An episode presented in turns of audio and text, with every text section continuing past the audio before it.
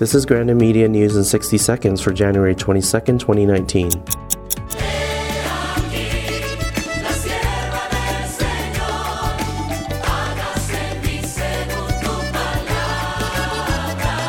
Today is the first day of World Youth Day in Panama. Our pilgrims headed to Parroquia Nuestra Senora de Guadalupe this morning as part of a Canadian gathering organized by World Youth Day Canada.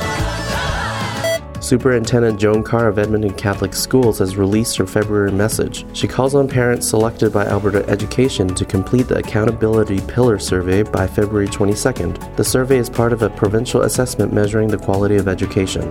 Grandin Media is hiring a news reporter. Applicants will need a degree or diploma in journalism, at least two years in digital print media, and photography skills. Full qualifications are posted at caedm.ca/careers.